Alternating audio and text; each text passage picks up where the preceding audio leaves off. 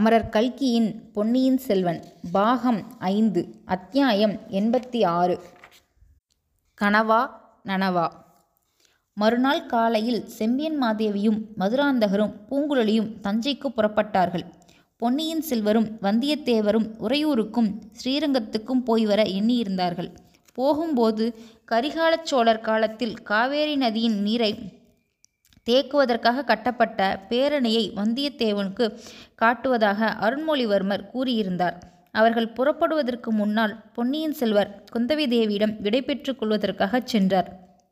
அக்கா தாங்கள் பழையறைக்கு அவசியம் போக வேண்டுமா? என்றார். தம்பி நீங்கள் உறையூருக்கு அவசியம் போக வேண்டுமா? எங்களுடன் பழையறைக்கு வரக்கூடாதா? என்று கேட்டாள். இல்லை அக்கா உறையூரில் ஆழ்வார்க்கடியானை முக்கியமான காரியத்துக்காக சந்திப்பதாக சொல்லியிருக்கிறோம் என்று சொன்னார். ஆஹா நீ உன் முன்மாதிரி இல்லை. தம்பி உன் மனசு மிகவும் கெட்டுப்போய்விட்டது. என்னை நீ லட்சியம் செய்வதே இல்லை. இந்த மாறுதலுக்கு காரணம் அந்த வல்லத்து அரசரின் சிநேகந்தான் என்று கருதுகிறேன். வீணாக அவர் பேரில் பழியை போடாதீர்கள். எனக்கு பிராயம் வந்து விடவில்லையா அக்கா ஒரு பெரிய ராஜ்யத்தின் சக்கரவர்த்தியாக முடிசூட்டி கொள்ளப் போகிறேன். இனிமேலாவது என் இஷ்டப்படி நான் நடந்து கொள்ள வேண்டாமா? நன்றாக உன் இஷ்டப்படி நடந்து கொள் உன்னுடைய அதிகாரத்தை என் பேரில் காட்டாமல் இருந்தால் சரி. உன் இஷ்டப்படி நான் நடக்க வேண்டும் என்று சொல்லாமல் இருந்தால் சரி. மகுடாபிஷேகத்துக்கு மட்டும் வந்து விடுங்கள். அப்புறம் உங்கள் இஷ்டப்படி நடந்து கொள்ளுங்கள். மகுடாபிஷேகத்திற்கு பிறகு வேண்டுமானால் நீ என் பேரில் அதிகாரம் செலுத்தலாம். அதுவரையில் என்னை கட்டாயப்படுத்த உனக்கு என்ன உரிமை? அப்படியானால் நீங்கள் மகிழாபிஷேகத்துக்கு வரப்போவதில்லையா? அது வானதியின் விருப்பம். அவள் போக வேண்டுமென்றால் நானும் வருவேன். இல்லாவிட்டால் வரமாட்டேன். அந்த பெண் எங்கே அக்கா? உன் அன்னை பொன்னி நதிக்கு பூஜை செய்யப் போயிருக்கிறாள். உனக்கு நல்ல புத்தியை கொடுத்து அருள வேண்டும் என்று பிரார்த்தனை செய்யப் போயிருக்கிறாள். இளவரசர் சிரித்துவிட்டு அவளுடைய பிரார்த்தனை நிறைவேறட்டும் நான் புறப்படுகிறேன் என்றார். தம்பி உன்னைப் போல் குரூரமானவரை நான் பார்த்ததே இல்லை. வானிதி இரவெல்லாம் தூங்கவே இல்லை. நினைத்து நினைத்து விம்மிக் கொண்டிருந்தாள். காவேரி படித்துறைக்கு சென்று அவளிடம் விடை பெற்று கொண்டு போ என்றாள் குந்தவை. அவள் தூங்காதது மட்டும் என்ன? என் தூக்கத்தையும் அவள்தான் பறித்து கொண்டு விட்டால் போலிருக்கிறது. ஒருவர் மனதை ஒருவர் அறிந்து நடந்து கொள்ளத் தெரியாவிட்டால் விம்மி அழுது கொண்டிருக்க வேண்டியதுதான். இப்படிப்பட்ட பெண்ணை கட்டிக்கொண்டு வாழ்நாளெல்லாம் நான் கஷ்டப்பட வேண்டும் என்கிறீர்கள் என்று பொன்னியின் செல்வர் சொல்லிவிட்டு அந்த அரண்மனையின் பின்புறம் விரைந்து சென்றார். தோட்டத்தை தாண்டியதும் பொன்னி நதியின் படித்துறையில் வானதி அமர்ந்திருப்பதையும் பக்கத்தில் இருந்த தட்டிலிருந்த மலர்களை எடுத்து பொன்னி நதியின் வெள்ளத்தில் ஒவ்வொன்றாக போட்டுக்கொண்டிருப்பதையும் பார்த்தார். வானதி அவ்விதம் அர்ச்சனை செய்து கொண்டிராவிட்டால் அவள் அந்த காவேரி துறையில் அமைக்கப்பட்ட ஒரு பெண்ணின் பொற்சிலையாகவே தோன்றியிருப்பாள். பொன்னியின் செல்வர் சத்தமிடாமல் சென்று வானதிக்கு பின்னால் மேல்படி ஒன்றில் உட்கார்ந்து கொண்டார். வானதிக்கு யாரோ வருகிறார்கள் என் என்பது தெரிந்து தான் இருக்க வேண்டும் உள்ளுணர்வினால் அவர் பொன்னியின் செல்வர்தான் என்று தெரிந்து கொண்டால் போலும். ஆகையால் திரும்பி பாராமல் அர்ச்சனை செய்வதையும் நிறுத்திவிட்டு சும்மா இருந்தாள் தட்டில் இருந்த மலர்களின் இதழ்களில் பளித்துளிகள் இரண்டொன்று காணப்பட்டன.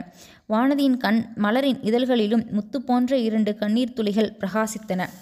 உதயசூரியனின் பசும்பொரு கிரகணங்கள் பொன்னி நதியின் மெல்லிய அலைகளோடு கூடி குலாவிய போது சோழ சாம்ராஜ்ய மங்கை தங்கரேகைகள் ஊடுருவி படர்ந்த நீல பட்டுச்சேலையை உத்தரியமாக அணிந்து விளக்குவது போல தோன்றியது. அந்த நீலப்பட்டுச் சேலையின் இரு புறங்களிலும் அமைந்த பச்சை வர்ணப்பட்டு கரையை போல நதியின் இரு புறங்களிலும் செழித்து வளர்ந்திருந்த பசும் சோலைகள் காட்சி தந்தன. காவேரியின் பிரவாகம் இசைத்த இனிய சுருதிக்கு இணங்க இருபுறத்து சோலைகளிலும் பலவகை புள்ளினங்கள் மங்கள கீதங்கள் பாடி வாழ்த்தின. கற்பனை உலகிலே சஞ்சரித்து பகற்கனவு காண்பதற்கு இடமும் நேரமும் சூழ்நிலையும் மிக வாய்ப்பாக இருந்தன. இளவரசர் சிறிது மௌனமாயிருந்து பார்த்துவிட்டு வானதி பகல் கனவு காண்கிறாயா? நான் உன் கனவை கலைத்து விட்டேனா? என்றார். நான் பகற்கனவுதான் காண்கிறேன் ஐயா. ஆனால் என் கனவை தாங்கள் எப்படி கலைக்க முடியும்? இரவில் நான் கனவு கண்டாலும் அக்கனவிலே நடுநாயமாக விளங்குகிறவர் தாங்கள்தானே. ஆகையாலேயே தங்களை பக்கத்திலே பார்க்கும்போது இது கனவா நனவா என்று எனக்கு சந்தேகம் தோன்றிவிடுகிறது. வாருகள் என்று அழைக்கவும் இயலாமல் போகிறது. ஆம் சுவாமி. எத்தனையோ நாள் எத்தனையோ விதமான பகற்கனவு கண்டிருக்கிறேன். தங்களை முதன் முதலில் திருநல்லம் அரண்மனை தோட்டத்தில் நான் சந்தித்த போது தங்களை யானைப்பாகன் என்று நினைத்தேன். தாங்கள் சாதாரண யானைப்பாகனாவே இருக்கக்கூடாதா என்று பின்னர் பல தடவை நான் எண்ணியதுண்டு. தாங்கள் வெறும் யானைப்பாகனாயிருந்து என்னை தங்கள் பின்னால் யானையின் மீது ஏற்றி சென்றதாக பலமுறை கற்பனையில் கண்டுகளித்தேன். அப்போதெல்லாம் இந்த உலகத்தை சேர்ந்த சாதாரண கரிய யானையின் மேல் ஏவிரி போவதாக எனக்கு தோன்றுவதில்லை. தேவலோகத்தில் உள்ள ஐராவதம் என்னும் வெள்ளை யானையின் பேரில் நான் ஏறிச் செல்வதாக தோன்றும்.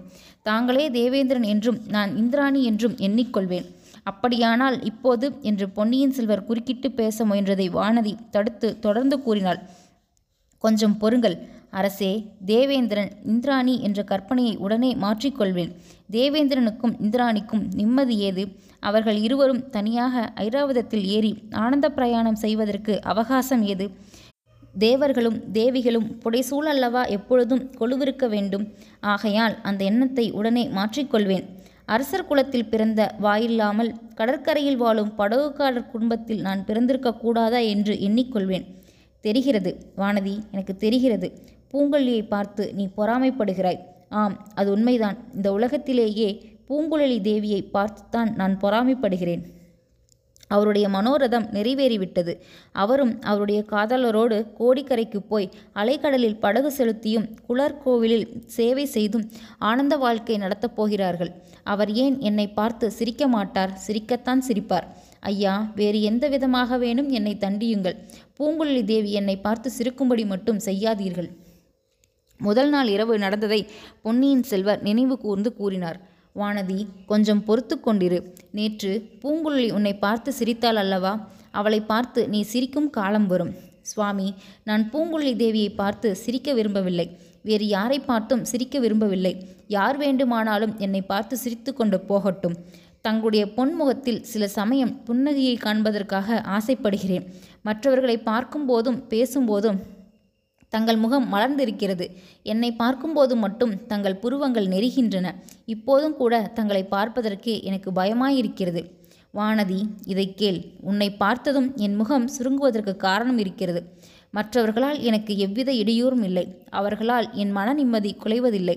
உன்னால் என் உள்ளம் அமைதியை இழக்கிறது. நேற்றிரவு நீ தூங்கவில்லை என்று என் தமக்கையார் கூறினார். நானும் தூங்கவில்லை. வானதி பல தி பல தினங்களாகவே நான் தூங்குவதில்லை. அரண்மனை மேன்மாடத்தில் படுத்து ஆகாசத்து நட்சத்திரங்களை பார்த்தவனானால் உன் கண்களின் ஒளியைத்தான் அந்த விண்மீன்கள் எனக்கு ஞாபகப்படுத்துகின்றன. சோலை மரங்கள் காற்றில் அசைந்தாடி இலைகள் சலசலவென்று சப்தமிக்கும் போது நீ உன் இனிய குரலில் கலகலவென்று சிரிக்கும் ஒளியைத்தான் கேட்கிறேன்.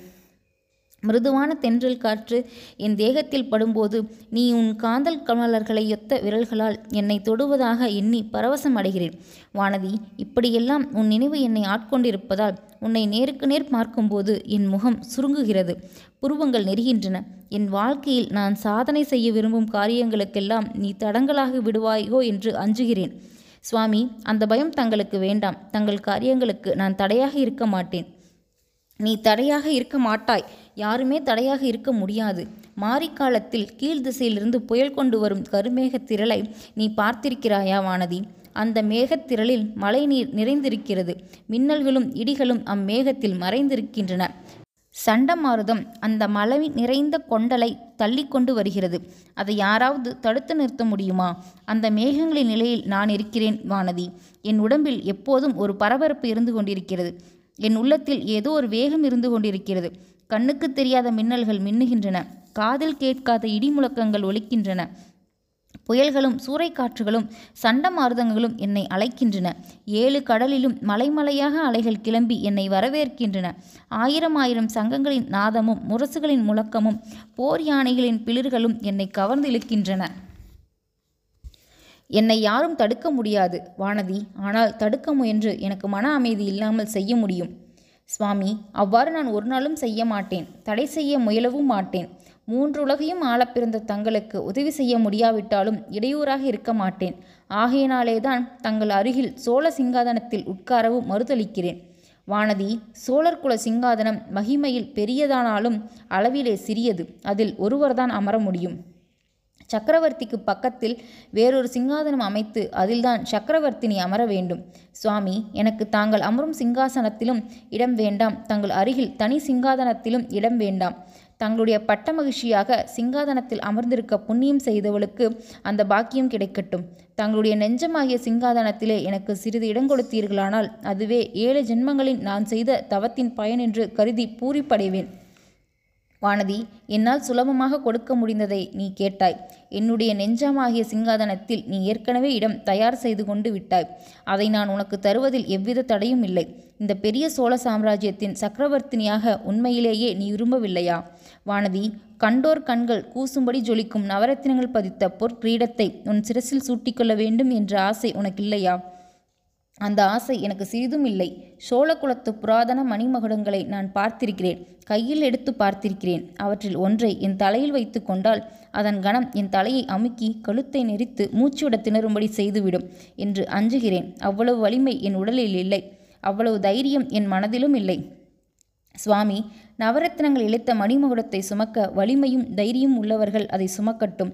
தாங்கள் கடல் கடந்த நாடுகளுக்கு பிரயாணம் புறப்படுவதற்கு முன்னால் எனக்கு வேறொரு பரிசு குடித்து விட்டு போங்கள். அரண்மனை நவந்தவனத்திலிருந்து அழகான மலர்களை பறித்து தொடுத்து மாலை கட்டித் தருகிறேன்.